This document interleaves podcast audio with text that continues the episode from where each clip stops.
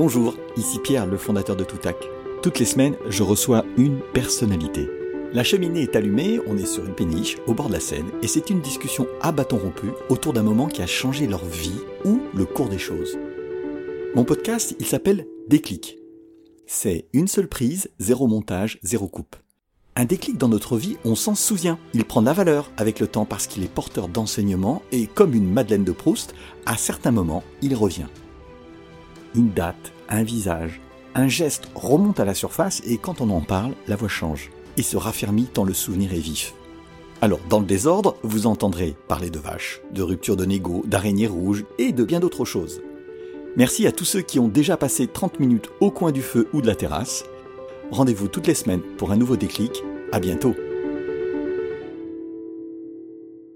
Il est 15h, jour magnifique, on va sûrement voir passer des bateaux dans le soleil. Je m'appelle Pierre et suis le fondateur de Toutac qui crée des podcasts dédiés à la formation et à la communication par la voix et produit Déclic, ce moment où tout bascule. Aujourd'hui, dans le fauteuil à côté de moi, nous accueillons Arthur Aubeuf, qui est là, car Victoria Guillaumont, que nous avons reçu il y a quelques semaines, nous a parlé de toi. Bonjour Arthur. Salut Pierre, merci de me recevoir. Euh, je t'en prie et merci d'avoir accepté cette discussion. Alors, né dans un village à côté de la frontière suisse, si je ne me suis pas trompé, à Seigne. Oui, tout à fait. Tu grandis dans la neige et dans les montagnes. Et après des études de sport, tu lances plusieurs sociétés, dont Brainbox en 2014. Et quelques années plus tard, commence une autre histoire. Donc, depuis 858 jours, avec 48 602 actionnaires et une levée de fonds de 9 95 500 euros à hier, trois sociétés financées, tu co-diriges bénévolement une société de levée de fonds et d'investissement, société à mission, qui vise à lever en tout 1 milliard d'euros pour la planète.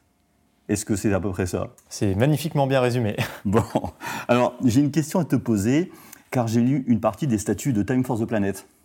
Et je cite La distribution de dividendes sera possible le jour où le réchauffement climatique sera revenu à celui de l'ère pré-industrielle, à savoir plus 0 degré, selon la méthodologie utilisée par le GIEC. Alors j'ai une question pas drôle, c'est tu penses être vivant le jour où ça va arriver?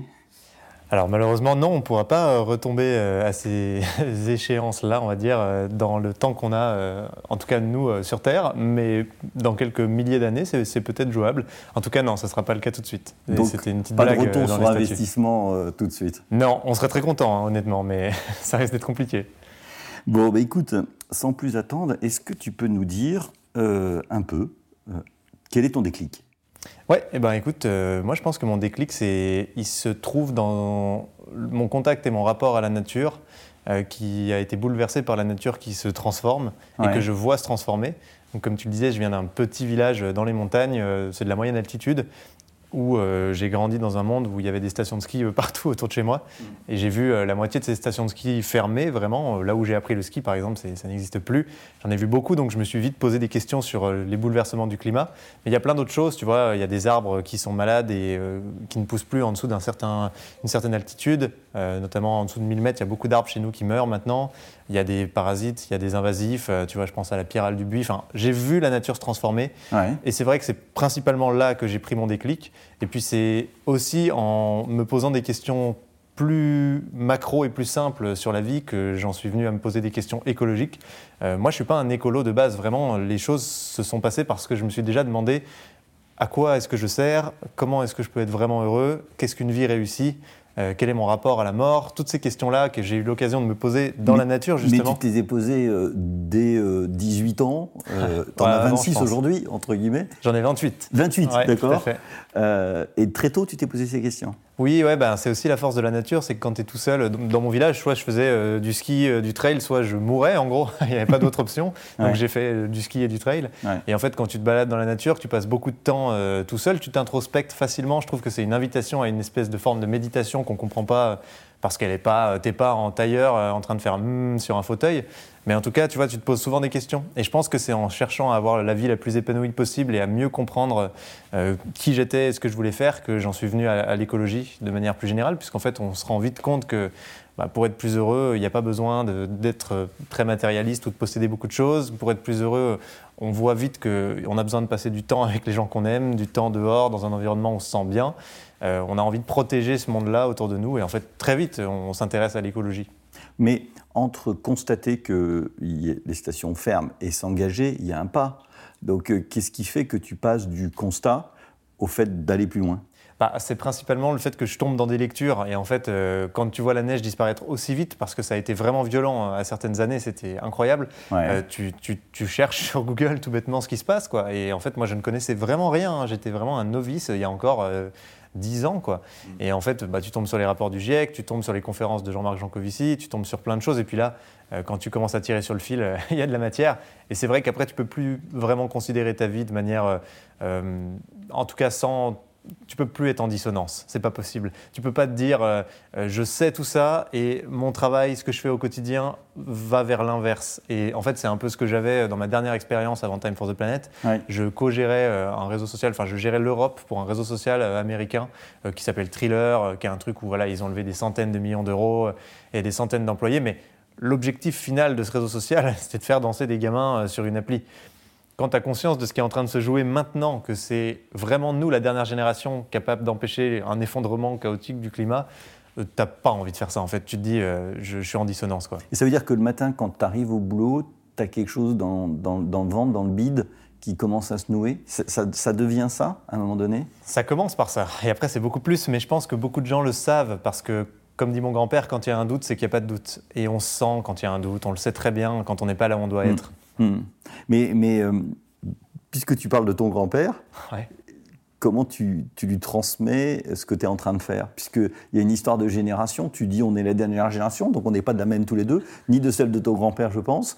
Mais comment tu transmets? Comment tu, dans le Jura, dans ton village, où, bon, malgré tout, la nature est toujours là, Comment tu fais pour lui parler? C'est une vraie question parce qu'ils ne s'en rendent pas forcément compte. Bon, mes grands-parents sont des gens exceptionnels, ils sont hyper ouverts, ils ont plus de 90 ans, euh, tu vois, ils ont toute leur tête, ils font leur jardin, euh, c'est génial. Eux, en effet, ils sont au contact de la nature en permanence. Ils n'ont même pas vu à quel point le monde a explosé.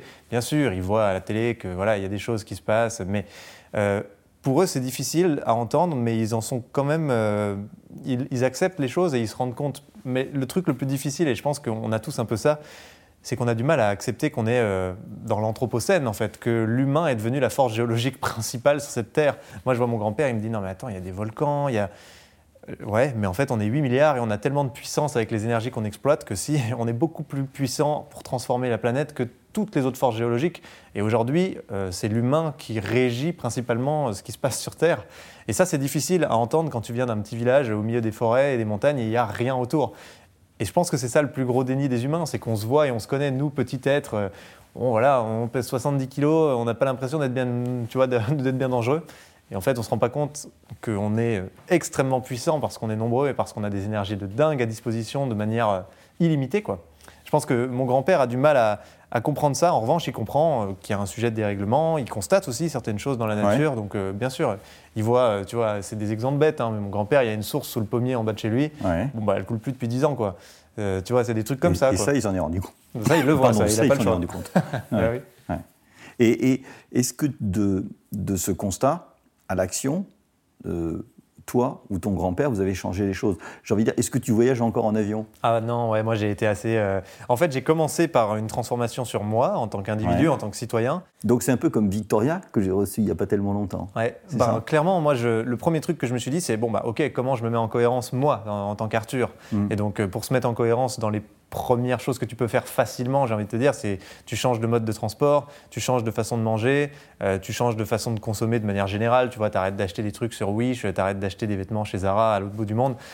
Voilà, bon, tu vois que ça change pas grand-chose à ta vie et au contraire, tu es plus serein, tu trouves une forme de sérénitude qui est intéressante. Mm. Et puis après, tu te dis comment je vais plus loin? Parce qu'en fait, les émissions augmentent encore et, qu'est-ce que je peux faire? Et là, c'est le début de Time for the Planet pour nous. C'est en fait, est-ce que l'entreprise peut pas être un outil au service des citoyens qui veulent agir et qui veulent élargir leur rayon d'action pour le climat? Puisque moi-même, j'ai cette frustration de ne pas pouvoir faire plus et je sens qu'il faut que je fasse plus tu te sens à poil, tu te sens frustré, tu te dis mais en fait euh, on est en face d'un 35 tonnes lancé à 200 km/h et nous on est en slip et notre arme c'est un cure-dent quoi. Donc il va nous falloir des outils. Et nous c'est ce qui nous a fait nous rejoindre autour de Time for the Planet, c'est cette conviction que l'entreprise peut être un outil formidable parce que par définition elle transforme nos modes de vie à très grande échelle. Et en fait c'est le sujet.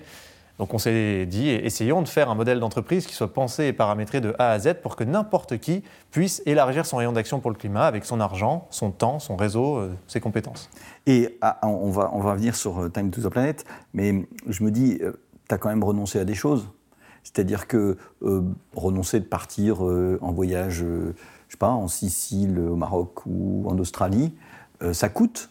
Et, ça, tu, et, ça, tu, c'est bon. Tu assumes ou tu prends un bateau et ça met 15 jours? Non, en fait, le, le raisonnement est plus profond. Je me suis dit, comment je fais mieux que ça? Et comment j'adapte ma vie pour que ça soit mieux que ça en baissant mon empreinte carbone? Et donc là, j'ai fait un gros changement de vie. Et euh, certains ne peuvent pas le mettre en place. Moi, je pouvais, donc je l'ai fait. Mais j'invite chacun à réfléchir à la façon dont il peut reconsidérer son mode de vie pour l'améliorer et donc moi, ma façon à moi de fonctionner aujourd'hui, c'est que je fais des colloques éphémères. C'est un concept que j'ai lancé, mhm. euh, où en gros, je fais une colloque d'un mois à un endroit en France, proche d'une gare TGV, avec une connexion Internet, dans un endroit qui doit être très beau. Mhm. Euh, ça peut être en bordure, en Italie, en Espagne, euh, voilà. Et cet endroit, je vais y vivre un mois avec des gens inspirants, enrichissants, qui vont candidater entre guillemets sur les réseaux sociaux. Je vais faire une publication et voilà, je vais inviter 4 personnes, 5 personnes. Donc en ce moment, par exemple, là j'arrive d'Aix-en-Provence, donc je suis au pied de la Sainte-Victoire, dans un tout petit village qui s'appelle Le Bouquet. Et donc j'ai zéro impact carbone parce que euh, le seul moment où j'ai de l'impact, c'est pour aller euh, en voiture jusqu'à la gare, euh, prendre le TGV et il y a 10 minutes. Et quand je sors de chez moi, j'ai la Sainte-Victoire, j'ai tout le parc Natura 2000. Et donc là, ça fait un mois que je profite de la nature, je profite d'un endroit incroyable, je découvre je vis plein de trucs. Et comme on est dans un pays de dingue où tout est différent et il y a plein de trucs fous, tu vois, juste avant, j'étais un mois en Chartreuse, au milieu du parc de la Chartreuse. Je me suis tapé un mois où j'ouvrais ma porte, j'avais les pistes de ski de fond. Je faisais du ski de fond tous les jours avec zéro émission. Ça, c'est difficile à trouver. Hein. Et tu vois, ça venait d'une frustration. Et ça, c'est possible parce que tu es peut-être seul aujourd'hui. En tout cas, j'ai pas l'impression que tu aies des enfants, de nombreux enfants. J'ai pas d'enfants, non. Oh, alors, je sais peut-être pas où ils sont, mais. en l'occurrence, euh, euh, c'est bien. Je comprends parfaitement ça. Euh, et finalement, c'est assez inspirant de se dire ah ouais, tiens, je peux changer d'endroit.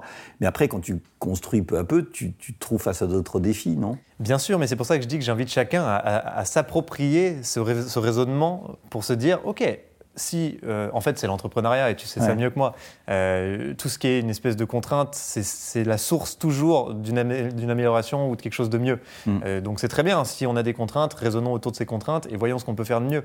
Et en fait, moi, j'ai trouvé ce mode de vie-là, mais je suis convaincu que demain, quand j'aurai des enfants, j'en aurai un autre qui fonctionnera, parce que je le trouverai. Et donc j'invite chacun à réfléchir à ce qu'il est capable de faire, ce qu'il peut faire. Bien sûr, il y a quelques bousculement, j'appellerais pas ça des sacrifices, il mm. faut changer des trucs. Tu vois, moi je me suis adapté pour pouvoir faire ça proprement, donc je fais un mois et ensuite j'ai une semaine et demie en général charnière où je condense tous mes rendez-vous parce que j'ai quand même beaucoup de rendez-vous et donc je viens faire une semaine et demie en général à Paris où je ne fais que des rendez-vous. Puis le reste du temps, je le fais euh, un jour par semaine où je prends le train comme là ou deux jours euh, et je viens à Paris. Mais j'y arrive, tu vois, et je pense que chacun peut y arriver. Donc moi c'est mon mode de vie et pour l'instant c'est juste incroyable. J'ai amélioré la qualité de ma vie à fond et j'ai divisé mes émissions beaucoup. Parce qu'il faut le dire aussi, je suis loin d'être irréprochable. J'ai encore plein de problèmes euh, à résoudre. Peut-être qu'à un moment donné, tes potes, euh, ta famille, tes parents, je ne sais pas, ils disent Bon, il est gentil, Arthur, mais c'est le son en permanence sur euh, il faudrait qu'on change. Ça peut les saouler, non? Mais justement, moi, je leur dis jamais il faudrait qu'on change. Je pense que ça marche pas. Je pense qu'il faut être, euh, il faut faire des trucs, il faut être heureux. Et si tu es heureux, tu intrigues les gens. Moi, mes potes qui prennent l'avion tout le temps, qui font que des voyages, aujourd'hui, ils viennent dans mes colloques éphémères au lieu d'aller prendre un avion pour aller à l'autre bout du monde. Et ils se disent, en fait, c'est vrai que c'est cool. Et tu vois, je leur ai rien demandé. Je leur ai jamais dit, les gars, c'est pas bien de prendre l'avion.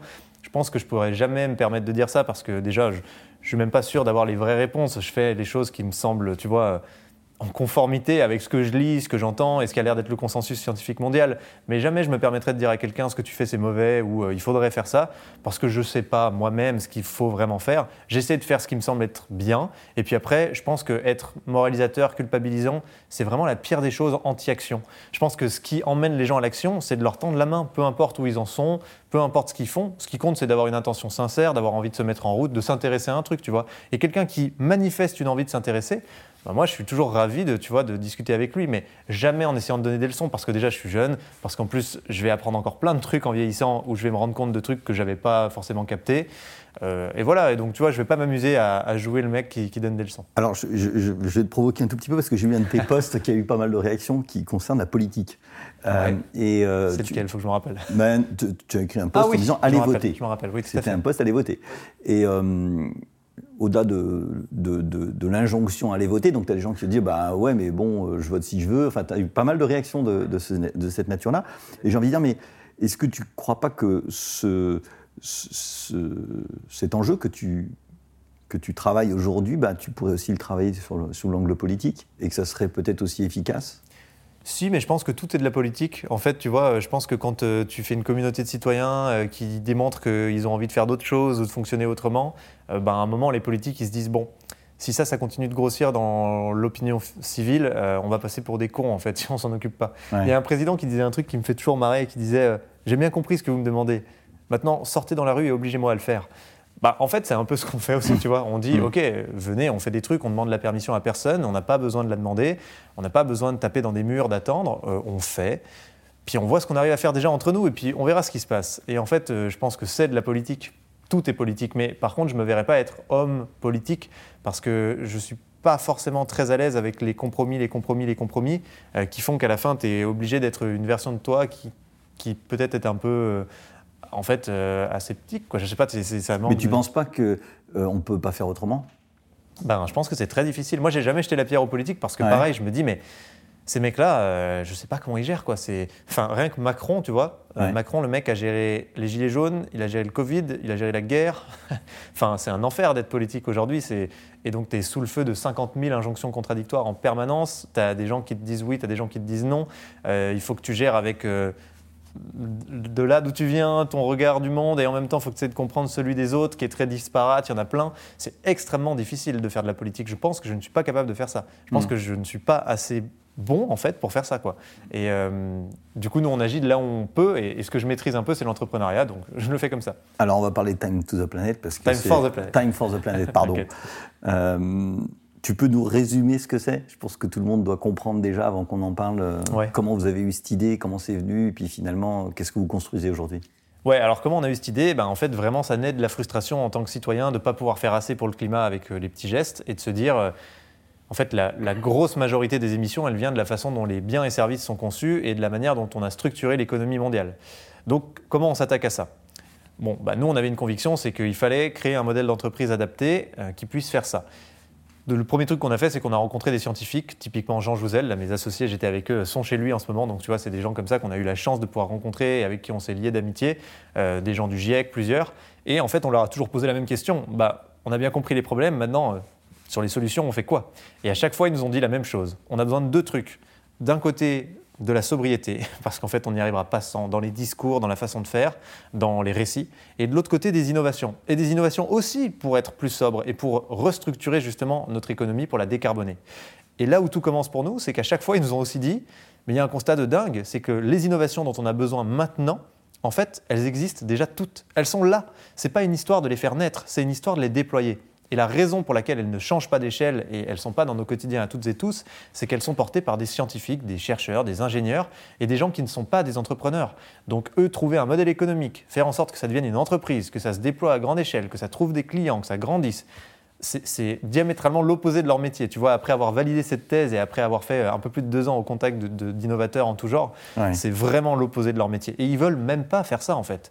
Et donc, le problème, c'est que ces innovations, elles restent à s'améliorer dans des labos ou dans des endroits sous subvention, mais elles ne passent pas cette espèce de vallée de la mort où euh, elles n'ont pas de modèle économique, elles n'ont pas d'équipe entrepreneuriale sérieuse euh, à leur tête, euh, elles n'ont pas les moyens de changer d'échelle, et du coup, elles ne peuvent pas non plus être financées massivement pour exploser. Bah, nous, avec Time for the Planet, on s'est dit, c'est ça qu'il faut qu'on fasse. Parce qu'en fait, on connaît des entrepreneurs extrêmement bons, qui ont vendu des boîtes, des mecs qui sont chevronnés, euh, qui cherchent à donner du sens à leurs compétences entrepreneuriales. Il faut qu'on soit le Tinder du climat. Il faut qu'on matche ces innovations qui peuvent changer la donne avec ces entrepreneurs qui veulent changer la donne. On les met ensemble, on co-crée des entreprises et on, on investit de l'argent pour aider à ce déploiement. Et après, très vite, on a adapté notre modèle, on l'a amélioré en le co-construisant parce qu'on s'est rendu compte que pour avoir vraiment de l'impact, il fallait faire plus que ça. Et notamment, un, se structurer comme un mouvement. Parce que ce n'est pas nous, avec nos petits bras tout seuls, qui pouvions euh, déployer 100 innovations majeures. C'est-à-dire que là, euh, je, disais tout à l'heure, tu as 48 000 personnes qui ont investi. C'est-à-dire qu'une partie du job, ça va être de, de, de, garder ces personnes au chaud pour qu'ils continuent, c'est ça? Bah, c'est vraiment de les responsabiliser. En fait, chacun. individuellement, que l'objet, c'est de, de les faire basculer du côté du climat aussi? Alors oui, ça ils le font assez vite en fait. Euh, souvent mm. ils ne sont pas toujours extrêmement extrêmement conscients de tout, mais quand ils rejoignent la communauté de Time for the Planet, ben, après ils se sentent un peu responsabilisés du fait de devoir maîtriser un peu plus le sujet, et puis ils creusent et tu vois ça les invite de la bonne manière je trouve, et ça leur met le doigt dans l'engrenage. Mm. Euh, ce qui est important c'est qu'ils sont copropriétaires, c'est pas un don, ils deviennent actionnaires au même titre que nous euh, de, Time for the Planet, et donc en étant copropriétaires, ben on les invite à s'emparer de cet objet qui est Time for the Planet pour élargir leur rayon d'action pour le climat, justement. Et donc, ils mettent de l'argent, mais ils peuvent aussi aider le mouvement à aller plus vite, à grandir. Aujourd'hui, on ne fait pas de pub, on ne dépense pas de pub, c'est que le bouche à oreille généré par ces gens, à qui on dit, les gars, sans vous, on fait rien, on est mort. Par contre, si vous, tous et toutes, vous vous emparez de ce truc, vous en parlez autour de vous, vous aidez à faire grandir, avec votre réseau, avec vos contacts, vous aidez le truc à prendre, alors là, on peut faire un truc mondial. Et là, ça nous dépassera, nous, euh, avec notre petit rayon d'action de, de cofondateurs. Et c'est ce qu'on voit, on a déjà validé cette thèse, c'est que le truc nous dépasse largement. Et c'est notre rêve, c'est que personne ne sache d'où ça vient, tu vois. Il y a eu un effet cliquet à un moment donné, c'est-à-dire que ça, va doucement, ça puis tout d'un coup, ça s'envole. Et qu'est-ce qui a fait que euh, tu as eu une, espèce de part de voix qui a fait qu'on entend parler de vous aujourd'hui? Ah, c'est dur à te dire, je t'avoue, je sais pas. C'est vrai que ça a vraiment pris une exponentielle en fait. Euh, on, a, mis six mois à atteindre les 1000 premiers associés puis six mois à, atteindre les 5000 premiers associés. Et là, tu vois, en un an de plus, on a pris 40 euh, 000, euh, un peu plus de 40 000 associés en plus. Donc vraiment, il y a eu une belle accélération. Mm. Et je pense que c'est ça, c'est l'effet boule de neige. C'est que quand tu as 100 personnes qui parlent d'un truc, ça commence à faire beaucoup de bruit. Quand on a 1000, en fait, c'est au carré de ce bruit. Quand on a 10 000, j'imagine pas, c'est au cube. Mm. Et en fait, je pense que ça se passe comme ça. Euh, mais pour autant, il y a plein de raisons qui font que ça pourrait euh, s'arrêter ou ralentir. Donc, on euh, on s'enflamme pas. Mais le but, c'est que chacun comprenne que ben, lui aussi, il a un rôle à jouer pour que Time puisse aller le plus loin possible. Et est-ce que aujourd'hui, donc vous avez retenu trois projets sur plus de 700 que vous avez reçus donc c'est une euh, vallée de la mort euh, à vous tout seul. c'est assez sélectif. C'est assez sélectif. Mais est-ce que tu peux nous parler de ces trois projets, puisque finalement, ça doit être normalement des projets euh, canons, sinon ils ne seraient pas là Ouais, on a un process de sélection qui est hyper, hyper euh, strict parce que tout est basé sur l'intelligence collective. On a d'abord des milliers de gens qui sont des évaluateurs qu'on forme, qui passent du temps sur des plateformes en ligne pour passer entre 20 minutes et une heure par innovation, lui donner une note. Ça crée un top tous les trimestres qu'on passe à notre comité scientifique. Là, c'est 14 experts internationaux qui sont euh, issus des grands laboratoires, le CNRS, le CEA, l'INRAE, etc. Ces gens-là doivent par consensus décider des innovations qui passent à la suite, euh, sachant que ces innovations doivent être compatibles avec l'open source parce qu'on les met toutes en open source pour qu'elles se démultiplient le plus vite possible. Donc ça rajoute encore une étape. Et ensuite, on envoie des entrepreneurs, candidats pour porter ces innovations, sur le terrain aller vendre. Parce qu'on veut montrer qu'on peut marier euh, écologie et économie et qu'il y a un vrai business model et qu'il y a une réalité économique. Ça, j'ai pas compris. C'est-à-dire que déjà, quand vous, avez, euh, vous êtes encore en phase d'instruction d'un dossier, que vous allez faire une phase d'approche. Oui, tout à fait. En fait, euh, c'est un peu la méthode start-up, tu vois, c'est d'aller vendre avant tout le reste parce que si tu n'as pas de clients, tu iras nulle part. Hmm. Donc le but, c'est de s'assurer qu'il y a des clients. Et donc une fois qu'on s'est assuré que l'innovation, elle n'est pas dangereuse, elle n'est pas, c'est pas une connerie, qu'elle est passable à l'échelle, qu'elle est open source potentiellement, euh, il faut qu'on s'assure qu'il y a un vrai marché, parce que sinon, on n'ira nulle part. Mm. Et donc ça, on le fait, ça prend du temps, et ensuite, on vote en Assemblée générale pour élire les innovations, avec là, des dizaines de milliers d'associés qui votent euh, à leur télécommande, quoi, et qui choisissent où est-ce qu'on met des millions d'euros, quoi, de notre grande cagnotte commune. Chaque associé a une voix? Ouais, alors c'est 1 euro égale une voix, doublé à une double majorité, un homme égale une voix. Donc en fait, dans la loi, c'est 1 euro égale une voix, mais tu peux rajouter une condition avec un droit de veto, c'est ce qu'on a fait, un homme égale une voix. Donc si les deux euh, majorités ne coïncident pas, le droit de veto s'applique et ça annule la décision. Donc c'est cette double majorité. Et donc avec ça, ce qui est intéressant, c'est qu'on euh, a un peu une espèce de mix de sagesse des foules et euh, d'expertise. Donc le, le, process est assez long, ça prend presque un an en fait pour sélectionner les innovations. Donc comme tu l'as dit, sur les 700, on en a sorti que 3 mm. qui du coup sont plutôt canons comme tu dis en tout cas. Dis-nous un petit peu ce que c'est que ces trois-là et, et, fais-nous peut-être rêver parce que si, si c'est des solutions, ben chouette. Ouais, bah alors la première, donc, elle vient de Yves Parlier, le navigateur, qui s'est dit aujourd'hui on utilise très très mal le vent, euh, surtout dans la marine marchande. Vainqueur la marine des globes Oui, tout à fait. La marine marchande, si c'était aujourd'hui un pays, ce serait le sixième plus gros pollueur du monde. Donc c'est énorme, c'est considérable, on ne se rend pas compte. Et aujourd'hui, on n'utilise plus le vent pour les navires. Pourtant, euh, on sait beaucoup mieux qu'avant utiliser les vents, notamment euh, on sait aller chercher des vents en plus haute altitude, on sait capter et capturer les vents en faisant des mouvements, et donc c'est ce qui fait, en fait, ça déploie des voiles de kitesurf géantes. C'est ça hein, ce que fait Beyond the Sea. Tout ça est géré par un logiciel intelligent qui gère le déploiement, le pilotage, le rapatriement. Ces voiles de kitesurf, elles montent en haute altitude elles prennent du vent, elles font des mouvements de comme sur un kitesurf normal pour utiliser beaucoup mieux le vent qu'une voile de bateau, on va dire, traditionnelle. Ça fait baisser de plusieurs dizaines de pourcents euh, les émissions d'un bateau, parce que c'est sa consommation directement qui est impactée. Et ce qui est très intéressant, c'est qu'en fait, c'est vraiment très similaire à des voiles de kitesurf. Il y a des choses qui ont été adaptées, mais ils peuvent monter à plusieurs milliers de mètres carrés sur les voiles. Euh, donc c'est un truc où l'armateur n'a besoin de rien faire. C'est équipé, ça se fait. Donc aujourd'hui, ça marche sur des bateaux de petite taille, de moyenne taille, quelques dizaines de mètres carrés jusqu'à centaines. Le but, c'est quand même de faire des tankers de 400 mètres de long. Donc aujourd'hui, les voiles font des dizaines, des centaines de mètres carrés maximum sur le marché. Le but, c'est de faire du 3000 mètres carrés. Donc là, il faut changer d'échelle, il faut accélérer. Et tu vois, c'est le bon exemple. Yves, il a son démonstrateur, il a son truc, il améliore le truc, il améliore la technologie, il améliore le, logiciel en permanence. Il est passionné par ça, c'est son boulot, tu vois, de savoir comment utiliser chaque micro-particule de vent qui est utilisable. Mais en fait, euh, là, il faut un CEO qui dise, OK, maintenant, on va vendre ça et on va l'équiper vite, quoi, parce qu'il faut avancer. Donc ça, c'est une des innovations. La deuxième, c'est euh, Leviathan Dynamics. Moi, je trouve ça formidable aussi, cette innovation. Ça, c'est des, ingénieurs en thermodynamique des fluides qui, il y a 8 ans, se sont dit aujourd'hui, les gaz HFC qui permettent de produire du froid, hmm. c'est un énorme problème. Euh, ça représente l'équivalent du secteur de l'aviation en termes d'émissions. D'accord. Donc, on n'en parle jamais, mais aujourd'hui, si tu veux faire euh, de l'alimentaire, du médical, de la climatisation, de l'industriel, il faut produire du froid. Et on a toujours besoin de ces gaz HFC qui sont des milliers de fois plus nocifs pour le climat que le CO2. Eux, ils se sont dit Comment on vire ça? Est-ce qu'on peut imaginer le faire avec de l'eau, sans aucun impact pour le climat? Donc euh, gros pari, hein, parce que personne mm. n'avait réussi, et donc ils ont bossé comme des grands malades, et en fait ils y arrivent maintenant, donc juste avec de l'eau en circuit fermé, hein, pas un truc où tu pompes de l'eau du réseau, ils arrivent à mettre l'eau sous vide, donc ils mettent l'eau sous vide pour, pour forcer l'évaporation en fait de l'eau, parce que plus l'eau est sous vide, plus sa température d'ébullition est basse. Donc en fait, sous vide, elle peut s'évaporer à très basse température. Ils forcent l'évaporation, ça arrache des calories. Donc il y a une partie de l'eau qui reste liquide et il y a une partie qui part sous forme de vapeur et qu'embarque les calories, donc la chaleur. L'eau liquide retombe à des températures extrêmement froides et ensuite ils ont inventé un compresseur qui repasse le reste sous forme d'eau liquide et quand ça se réinjecte, ben, en fait le résultat final fait que l'eau s'est vraiment refroidie. Donc ils arrivent à faire ça. Ça marche à 100%. Ils sont déjà chez Ariane. Ils ont déjà vendu euh, pour plusieurs centaines de milliers d'euros parce que justement, on a recruté Naoufel, qui est un CEO qui vient de l'industrie, euh, qui a fait euh, toutes ces années là-dedans. Et donc lui, il est arrivé là, il a dit, mais les gars, là, faut vendre. Parce que eux, tu vois, encore une fois, pour la thèse de Time for the Planet, leur délire, c'est, OK, on fait du 6 degrés, faut qu'on fasse du 3 degrés. Génial, les gars. Mais là, le monde, il a déjà besoin du 6 degrés. donc on va travailler sur le 6 et après on verra. Bah, on va déjà vendre le 6 et continuer si vous voulez, mais on vend le 6. Et donc, ça, c'est Leviathan Dynamics. Et la dernière, c'est une solution de captation, parce qu'en en fait, on sait qu'il faut aussi faire de la captation. Aujourd'hui. Euh, dans le rapport du GIEC, euh, il est dit expressément qu'on n'arrivera jamais si on ne capte pas une partie du CO2 d'une manière ou d'une autre. Exactement. Et donc nous, euh, un peu euh, candide au début, on s'est dit bon bah on plante des arbres.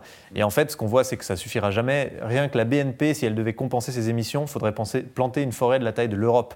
Euh, il n'y a pas de place sur Terre pour compenser les émissions dont on parle. On parle de compenser des gigatonnes, donc des milliards de tonnes de CO2. Donc c'est infaisable si on ne réfléchit pas à plein d'autres solutions. Bien sûr, il faut continuer à planter des arbres, mais il faut d'autres choses. Et donc nous, si manipuler le climat est une, une option totalement exclue chez Time for the Planet, chercher des solutions de captation naturelle efficace. Euh, Pourquoi tu parles de manipuler le climat? Parce que souvent, euh, quand on parle de captation, il y a des gens qui vont te parler de géo-ingénierie. Euh, donc des façons de faire euh, pour que le climat s'adapte ou euh, tu vois qu'on fasse de la captation, mais avec des trucs qui manipulent le climat pour de vrai. D'accord. Nous, on n'est pas dans cette catégorie parce qu'on préfère se dire il faut chercher des solutions de captation naturelle et les accompagner. En fait, en vrai, quand tu plantes des arbres, tu fais de la géo, déjà de la géo-ingénierie de type 1 parce que tu te transformes. Mais quand tu montes dans ta voiture, tu fais de la, la géo-ingénierie parce que tu émets des gaz à effet de serre qui ne devraient pas être là dans l'atmosphère. Mais nous, du coup, on, on, cherche un peu des solutions comme ça et on a trouvé un truc qui est vraiment intéressant qui s'appelle Vesta Project. Donc, euh, c'est un consortium de scientifiques qui vient de San Francisco. Eux, ça fait 10 ans qu'ils travaillent sur l'olivine. Alors, qu'est-ce que l'olivine? C'est une roche volcanique. Donc, aujourd'hui, euh, ce que les gens savent peut-être pas, mais le climat a toujours été modulé principalement par les roches volcaniques depuis toujours. Il a vraiment fait changer énormément, euh, ça a vraiment fait changer énormément le climat de la Terre. Il n'y a pas une thèse sur, la disparition des dinosaures à cause de, l'explosion des volcans? Alors si, mais c'est encore différent. Là, c'est vraiment un processus qui s'appelle la minéralisation. Donc en gros, les roches volcaniques capturent euh, du CO2 dans l'atmosphère et le minéralise, donc le transforme en roche. Ça, c'est un truc qui se fait naturellement. L'olivine, c'est une roche volcanique verte qui est une des roches les plus présentes dans la croûte terrestre. Et cette roche, aujourd'hui, c'est un déchet dans les mines. Donc, euh, quand, chaque fois qu'on creuse, on sort de l'olivine qu'on ne sait pas quoi foutre. Sauf que ce que eux ont vu, ces mecs de Vesta Project, c'est que cette olivine, elle capture des milliers de fois plus vite euh, le CO2 que les autres roches volcaniques, donc elle minéralise plus vite. Et si tu la concasses sous forme de sable très fin, de poussière, bah, tu multiplies encore par plusieurs milliers de fois la vitesse d'exécution. Et donc ils se sont dit, mais ça, euh, si on l'épand à des endroits, des plages, des trucs, qu'est-ce que ça donne? Donc ils ont fait des tests, notamment pour la biodiversité. C'est ça qui a pris du temps pendant 10 ans, s'assurer que la biodiversité, ben voilà, ça la flinguait pas. Il y a déjà des plages naturelles d'olivine à certains endroits, mais voilà, sous cette forme de grain, faut tester. Et en fait, ce qu'ils ont vu, c'est théorique, hein, mais c'est que si on épandait sur 2% des plages du monde de l'olivine sous cette forme de poussière, en fait, on annulerait les émissions annuelles de l'humanité, c'est-à-dire 50 gigatonnes. On serait capable de capturer ça, parce que le pouvoir de captation est beaucoup plus efficace que les arbres, que euh, les mangroves, etc. Mais, Mais aujourd'hui, il faut poursuivre les démarches de recherche, parce que euh, sur la biodiversité, les résultats ne sont pas suffisamment satisfaisants. Donc nous, on a choisi d'investir, on a investi 1,5 million quand même. Euh, on a positionné Yvan, qui est donc un CEO qui avait monté une très belle boîte avant.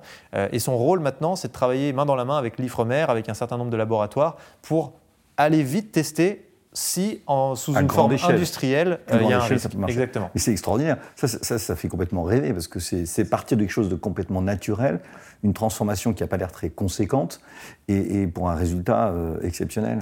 Oui, et puis les puristes diront. Mais comment euh, tu l'as eu ce dossier? Parce que quand, quand, vous avez commencé, j'imagine que vous avez eu quelques dizaines de dossiers et ainsi de suite, mais comment il vous arrive? Aujourd'hui, Time for the Planet, c'est connu largement, donc il y en a des dizaines et des dizaines qui arrivent tous les jours?